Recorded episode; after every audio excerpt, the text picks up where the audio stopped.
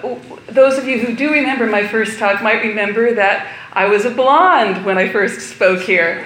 Um, I, I uh, used to bleach my hair, uh, but uh, a few years ago I stopped uh, on the uh, looking at the, the, advice of Archbishop Fulton J. Sheen. Uh, how, how many of you are familiar with Archbishop Fulton J. Sheen? Oh, that's great. Oh, all the sisters. Yes, that's wonderful. Um, and so, so you know that Archbishop Fulton J. Sheen was a man of great wit, and one of his witticisms was that a blonde dies by her own hand. uh oh. So I now come to you, au naturel, uh, as, it, as it were.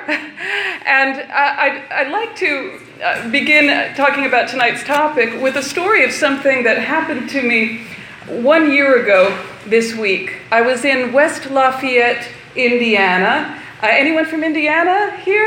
Um, I know we're all, we, we, we know, uh, well, many of us are East Coasters.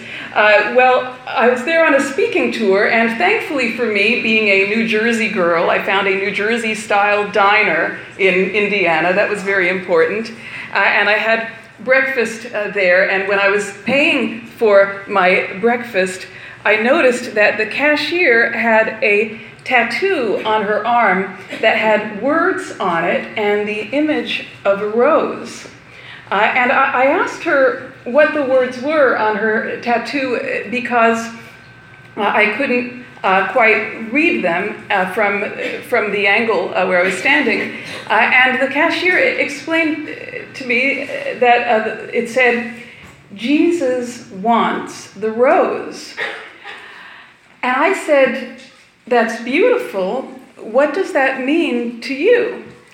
And she explained that it was a line from a sermon she had heard from an evangelical pastor. Uh, the pastor was telling a story about a time when he was in college and heard a preacher talk about sexual purity. And this preacher was being very blunt and speaking about how engaging in sexual activity outside of marriage uh, could lead to disease and so on. The preacher held out a rose and passed it to the large audience that was assembled and told them to touch it, smell it, and so on. Then, when the rose was handed back to him, he said, Now, who would want this rose? Uh, the implication that it was supposed to be some kind of analogy for a person who had engaged in premarital sex. It was a very harsh message. So the cashier told me the pastor who had heard that sermon told his flock that the answer is Jesus wants the rose. Our Lord suffered and died for all of us who have suffered in any way, whether we've suffered from the sins of others that were committed against us or whether we've suffered from the effects of our own sins, Jesus has taken away all, he's taken all suffering and all sin upon himself, and he has claimed it for himself. Jesus wants the rose. Amen? Amen? Amen. Yes. Now, when I heard the cashier tell that story, I found it, as, as, I'm, as I'm sure uh, many of you do, uh, very beautiful. I love the idea that Jesus wants the rose. And in a few minutes, I'll tell you uh, how I've found it to be true in my, in my own life. But since hearing that story, I've done some reading online, and I've found that there are some people who object to that message. These, these critics object to hearing that Jesus wants the rose because they say that even if it's meant in a loving way, it still perpetuates a wrong idea. Namely, they say that the image of a damaged rose only serves to perpetuate the myth that a person who has willingly engaged in sex outside of marriage somehow has less dignity than a person who has retained his or her virginity. Now, I would say it's worth pausing for a moment to consider what the critics are saying, because I believe that the point that they make is important. It deserves to be heard. And I believe that, at least in one sense, one of the great saints and doctors of the church, St. Augustine, would agree with them. Because Augustine was very critical of people of his time who conflated personal dignity with physical virginity. Why did Augustine care about that issue? Well, as you may know, Augustine was a convert to Christianity from paganism, and before his conversion, he was not chaste. I'm not telling any secret, I'm not speaking out of church, so to speak. He, uh, Augustine, in his confessions, made this public knowledge. Uh, in fact, the main thing that kept Augustine from opening his heart to faith was the knowledge that living as a Christian meant that he would have to give up having sexual relations outside of marriage. He, Augustine actually used to pray, Lord, Give me chastity, but not yet. Once Augustine became a Christian and began to instruct others in the faith, he never forgot where he came from. When he wrote about chastity, and he did so often, he understood that human sexuality is not just a matter of the body, it concerns the whole person mind, body, and spirit. In particular, Augustine made some distinctions with respect to virginity that were remarkably insightful for his time, and I believe they still have meaning for us today. Here are what I believe are Augustine's two most important distinctions concerning virginity. Number one, Augustine was very em- emphatic in saying that virginity is a matter of the will if there were a person who had never willingly engaged in sexual contact but had been raped, Augustine would say that that person was still a virgin. In fact, he insists that sexual abuse of any kind can never take away a person's purity. I'll repeat that sexual abuse of any kind can never take away a person's purity. And we have this from Augustine, one of the doctors of the church. It was, it was later uh, it confirmed by St. Thomas Aquinas. Even the church's canon law said, says this in the, uh, in, in the uh, notes uh, for uh, the rite of consecrated virginity. Uh, it says that, that a woman who has, who has lost her physical virginity against her, her will can still be a consecrated virgin. So, uh, moreover, um, Augustine uh, said, said that uh, sexual abuse of any kind can never take away a person's purity, and he said that anyone who claims otherwise is crazy.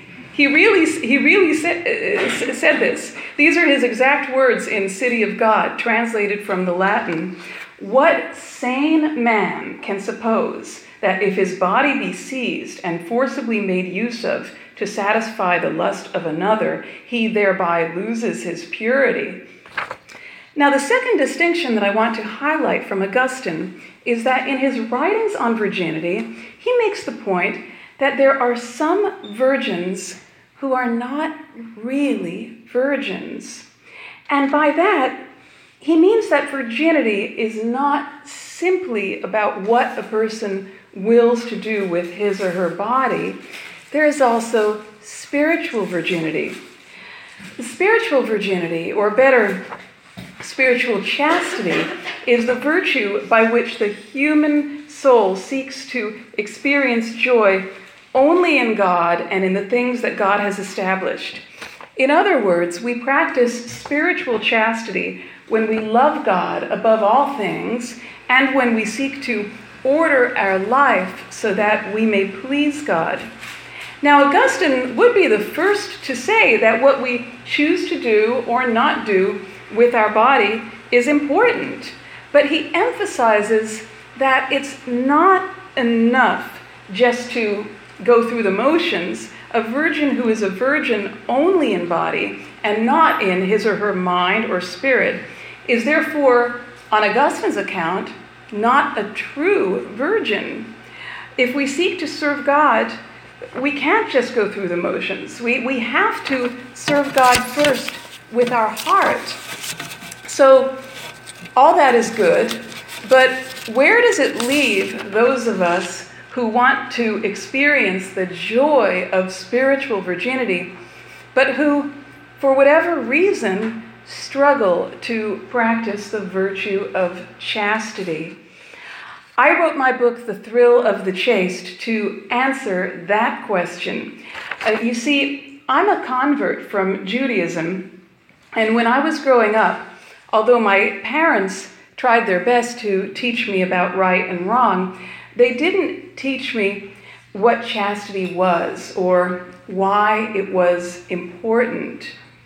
Then, when I was 17 and began to live on my own as a student at New York University, there was nothing in the college atmosphere there that encouraged me to bother learning about chastity.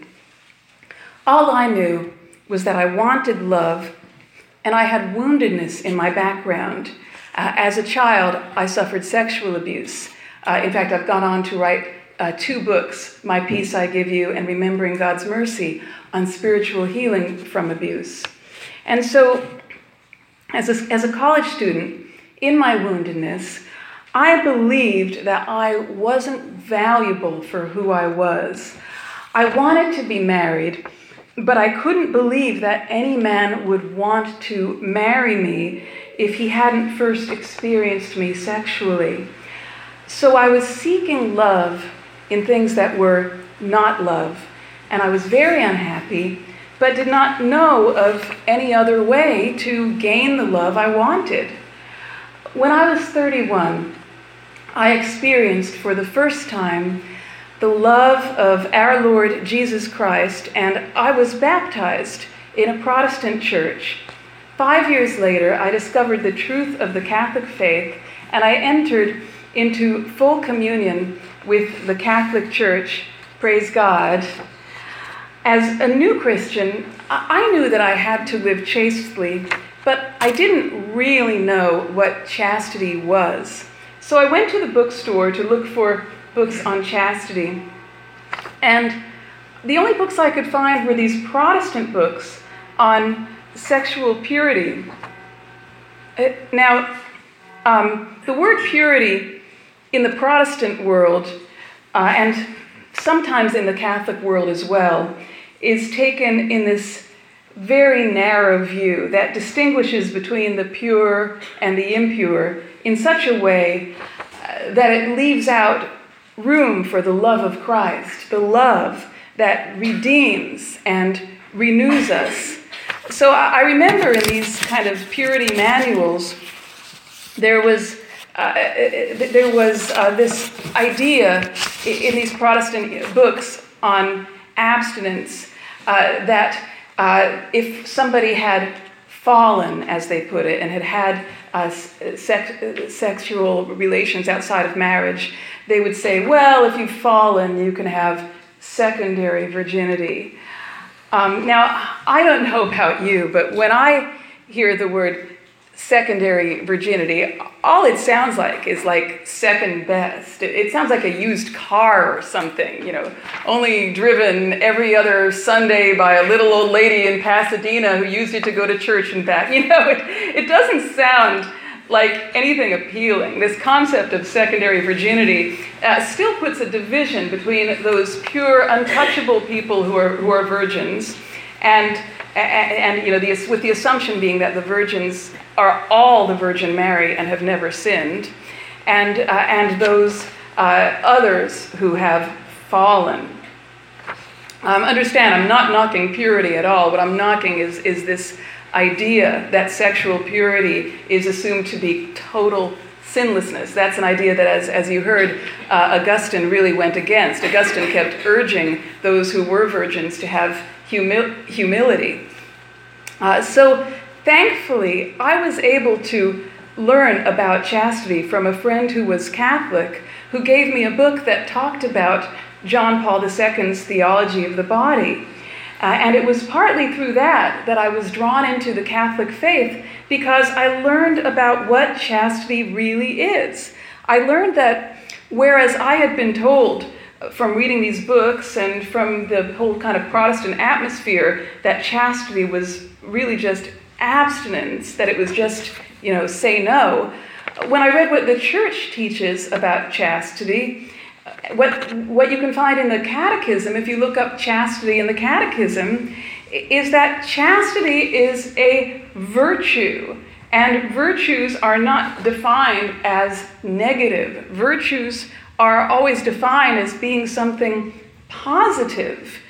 Uh, you know, we can actually think of chastity, of the desire to, and the will to live chastely, as a yes, in the way that we think of marriage vows as a yes.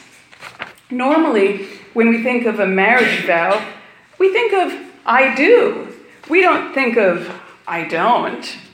Uh, but in fact, a marriage vow is effectively saying, I don't take any other woman or any other man than this person. Uh, so when you say yes to a spouse, uh, you're saying no to every other person in the world except that spouse. Uh, and, and so, you know, that, that's true, in fact, but that's not how we think of marriage. We only think of it in terms of the yes. It's defined by the, by the yes. And uh, likewise, um, just as marriage is a yes to love, uh, chastity as a virtue is, is in, in, a, in a distinctive but very real way, uh, a, a, yes. Um, chastity is not defined by being a no to sex outside of marriage. There is something that's, that is a no to sex outside of marriage, or, or, or a no to, to, uh, to any sex, that's continence.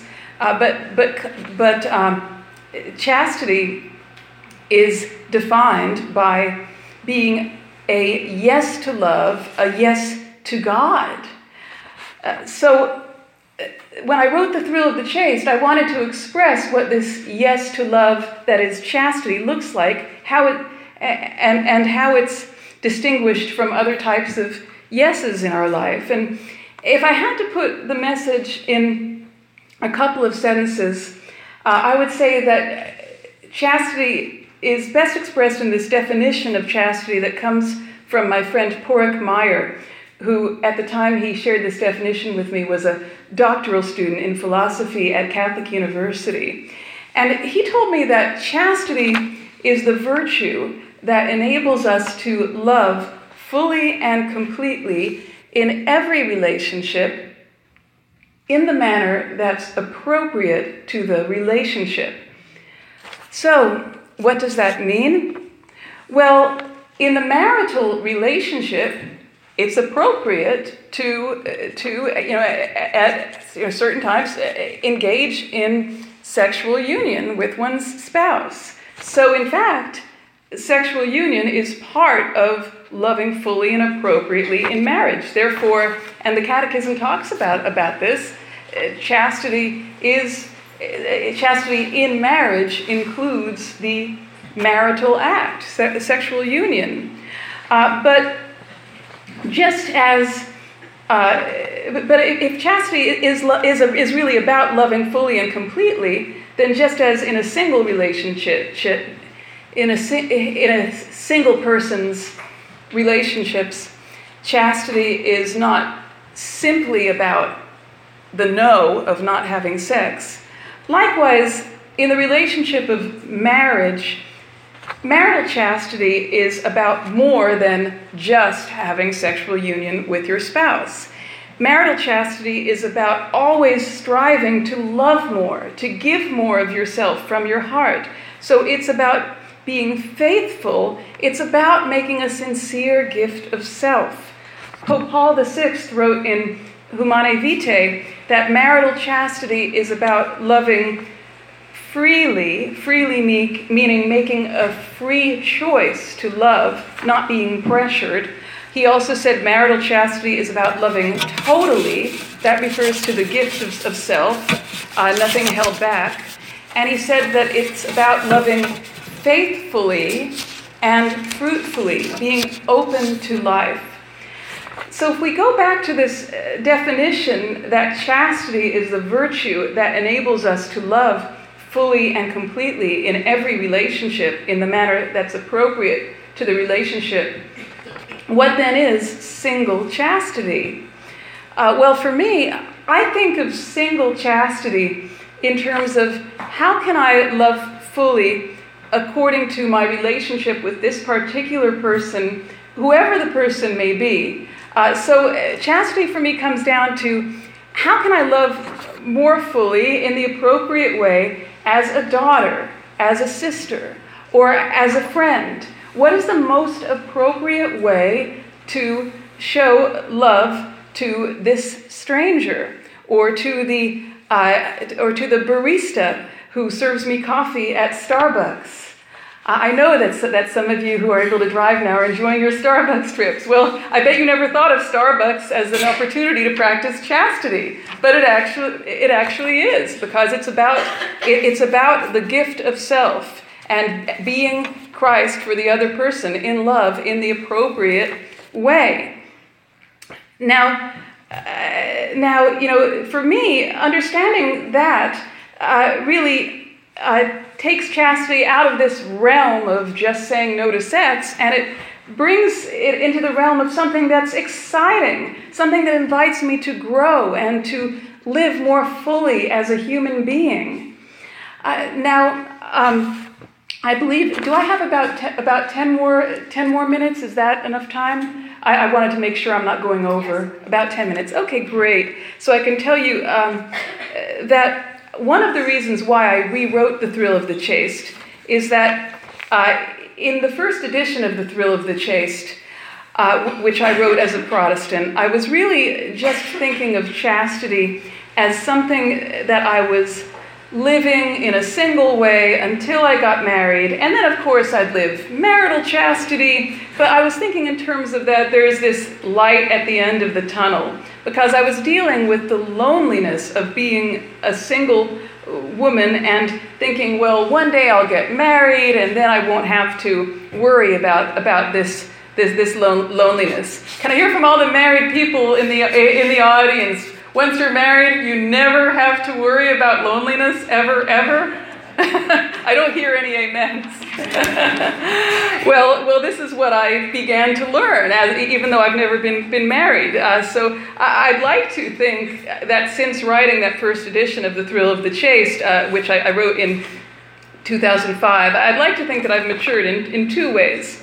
First of all, I've learned that marriage can't be thought of as a cure for loneliness um, you know, I hate to say it, to say this, uh, but sometimes, uh, you know, you hear from some married people that when you're married, that's when your loneliness begins. Because if you're thinking that this person will complete me, then you're putting into a finite person hopes that can only be answered by something infinite, by the love of God. Really, if we think of chastity as a gift of self, then we can think of unmarried chastity and married chastity as two variations of the gift of self. As a single person, you're giving love directly to God and also indirectly to God through uh, love of neighbor. As a married person, you're still giving love to God, but you're giving that gift to, to God first and foremost through your spouse. Now, uh, my friend Steve Kellmeyer has a, a, very interesting perspective on this, which I think is completely in tune with, with the Bible, with the Catechism, with what our tradition teaches us. Uh, Steve says that what this means is that however he be- behaves towards his spouse on a given day, he is really behaving that way to God. Now that's profound. I said this in one of the classes I teach at Holy Apostles, and afterwards, uh, this um, married woman in the class was like, Why don't they teach us this in pre Cana? Everyone should hear this. Uh, but, it's, but, it's tr- but it's true. Uh, Steve means that, that, uh, that um, if he's impatient with his spouse in the morning, he's really being impatient with Jesus uh, or with the Holy Spirit because the marriage is sealed by the Holy Spirit. Uh, and so, um, for the, so that's how we think of marriage as being a gift of self. And for the single person, as I said, it's still a gift of self to, to live uh, single chastity, but it's to God first and then mediated through neighbor. Uh, so that was one thing that I learned since writing the original Thrill of the Chaste that marriage is not the cure for loneliness. You have to be looking for your ultimate fulfillment, your ultimate end in God, regardless of uh, what state of life you're called to. Uh, the satisfaction that you're seeking can only be, be uh, found in God. And the second thing that I learned since writing the original Thrill of the Chaste, and this is something that I also talk about in the Catholic edition, is that I had had the wrong idea that because I had suffered abuse, which I now know was not my fault, nothing I should feel guilty about, but because, but I also thought that because I had uh, been unchaste, I thought, well, God couldn't possibly want me in a celibate vocation because I thought the only people that God wants in celibate vocations are people who have never been touched by sin, never been touched by their own um, sexual sin, never been touched by others' uh, sexual sin in particular. That was what I, what I thought.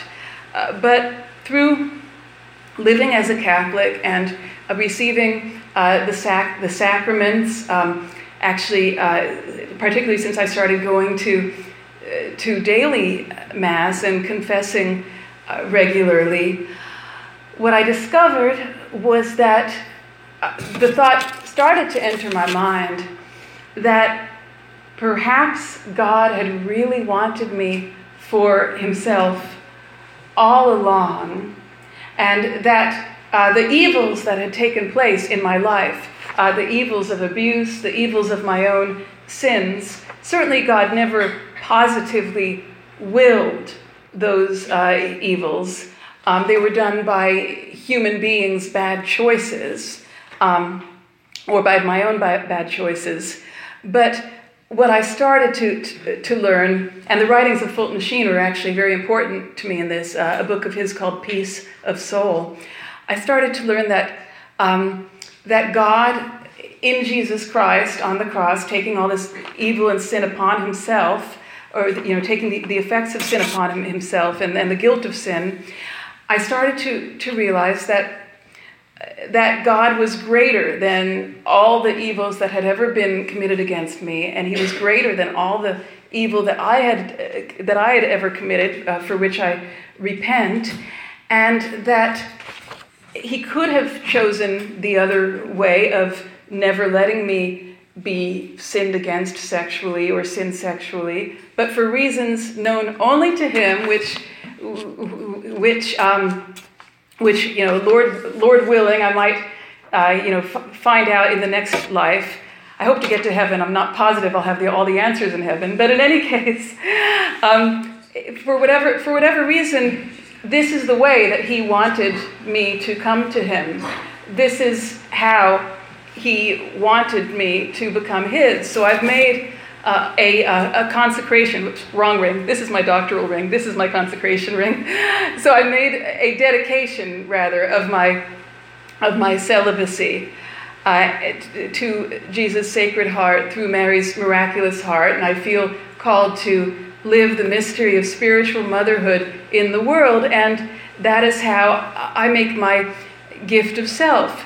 Uh, so, uh, to conclude, uh, I want to go back to where we started, since this is this talk is called Chastity and the Mystical Rose.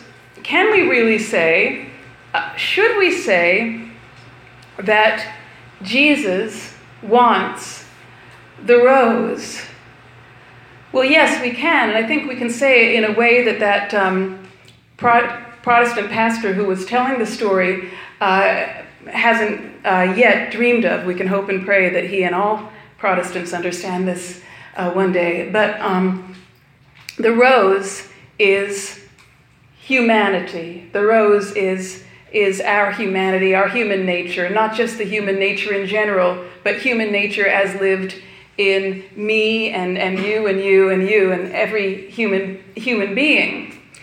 And and uh, if we think of the rose as something that's that's damaged, uh, well, it's true that uh, that our fallen humanity, uh, uh, every human person who's been born into original sin, is damaged by by that. And there there are certain wounds which, um, even though baptism erases the original sin, the, the effects of original sin, um, particularly uh, concupiscence, what the uh, temptation, the temptations to seek our, our own above others uh, and above uh, God's will, that won't be that wound won't be healed until the next life. But Jesus wants that rose. But there's another rose, and this is what I hope uh, the Protestants and all who are not uh, living the Catholic faith uh, understand one day because it's such a beautiful truth of our faith that everyone needs to know. There's another rose. Um, God, as part of his divine plan, decided to create a rose that would be like all of us, uh, redeemed by Jesus but that this rose would be redeemed so that it would never experience brokenness. It would be redeemed before it was even created, uh, so, so that it would be like, a, like, like the first rose ever, ever created. And, and that's Mary, the, the new Eve, who's called the mystical rose, uh, a name that comes from Song of Songs, which speaks of the rose of Sharon. We've come to understand in the church Mary as that, as that rose. And Mary is, is the perfect rose, and she is our, she is our mother. And, and so uh, she's the mother uh, not only of, of, of Jesus, but of all of us, of Jesus' body. And as St. Maximilian Kolbe says so beautifully, uh, when we uh, approach Jesus through Mary, uh, Mary adds to our prayers her own prayer arising from a pure heart, so that uh, so that Jesus uh, can accept our, our our prayers and accept us, not as though we were some damaged rose, but as though we were a perfect rose. Um, and the, the thought I'd like to leave you with is that, you know, I spoke earlier about uh, Protestants having this image of people who are, you know, sexually pure being kind of, you know, untouchable. One can get that image from reading Protestant purity literature.